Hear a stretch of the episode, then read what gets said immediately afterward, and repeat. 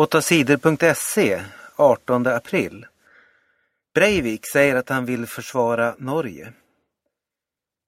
De var inte oskyldiga. Så sa Anders Bering Breivik om de ungdomar han sköt ihjäl på Utöja i Norge i somras. Breivik fick på tisdagen berätta i domstolen varför han dödade så många människor den 22 juli förra året. Breivik säger att han för ett krig mot religionen islam. Han för också krig mot eh, de norska socialdemokraterna eftersom de vill ha ett samhälle där det finns människor från olika kulturer. De socialdemokratiska ungdomarna på Utöja var politiska motståndare som måste dö, tycker Breivik. Min attack var ett försvar för Norges urfolk, sa han. Breivik sa i rättegången att han är med i en terrorgrupp på tre personer. Men han vill inte säga vilka de andra i gruppen är. Många är arga och ledsna över att Breivik får prata så mycket i domstolen. De tycker att det är fel att han får hålla tal och sprida främlingshat. Det han säger är struntprat från början till slut, säger Tore Sinding Bäckedal som överlevde attacken på Utöja.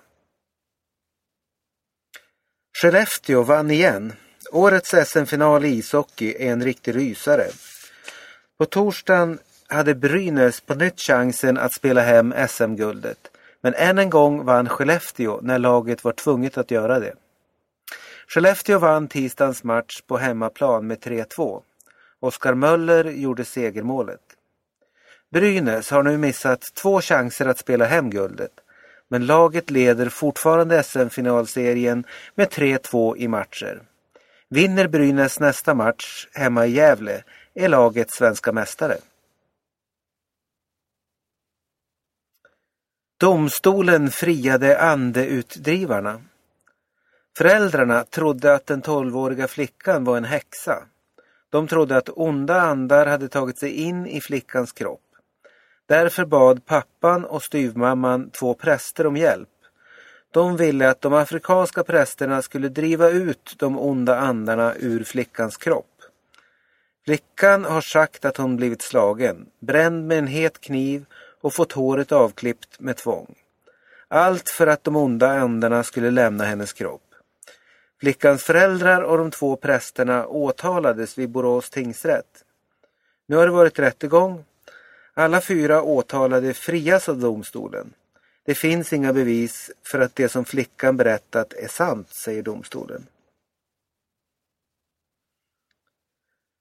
Tusentals barn saknar glasögon. Fler än 10 000 svenska skolbarn saknar glasögon fast de behöver. Föräldrarna har inte råd att betala. Det skriver Lena Holm från Majblommans riksförbund i tidningen Svenska Dagbladet. Så här får det inte vara. Barn med synfel måste ha rätt till glasögon, skriver Lena Holm.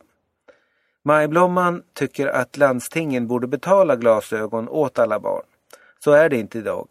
I de flesta landsting får föräldrarna ett bidrag till glasögon för barn under nio år. Men pengarna räcker inte till att köpa glasögon.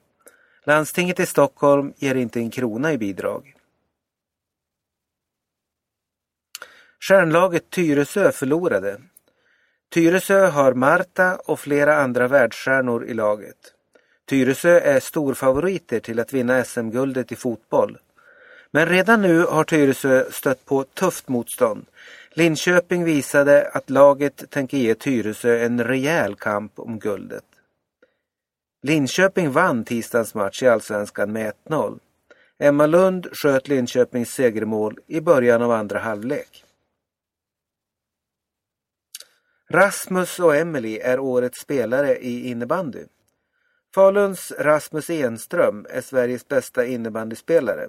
Han får priset Årets spelare. Årets spelare bland damerna är Emily Lindström i Djurgården. Hon får priset för tredje gången. Afrosvenskar vill tvinga kulturministern att sluta. Afrosvenskarnas riksförbund vill att kulturminister Lena Adelsson Liljeroth förlorar jobbet. Förbundet tycker att ministern har gett stöd åt ett rasistiskt konstverk. Hon borde sluta, säger Kitimbwa Sabuni från Afrosvenskarnas riksförbund. Det som gjort förbundets medlemmar arga är något som hände i söndags på Moderna Museet i Stockholm. Ministern skulle inviga ett konstverk.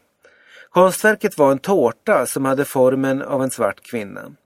Kulturministern skar en bit av tårtan och skrattade. Det såg ut som hon skar en bit av en svart kvinnas könsorgan. Moderna Museet har blivit bombhotat efter händelsen, men poliserna säger att det aldrig fanns någon riktig bomb. Kulturministern förstår de som blivit arga.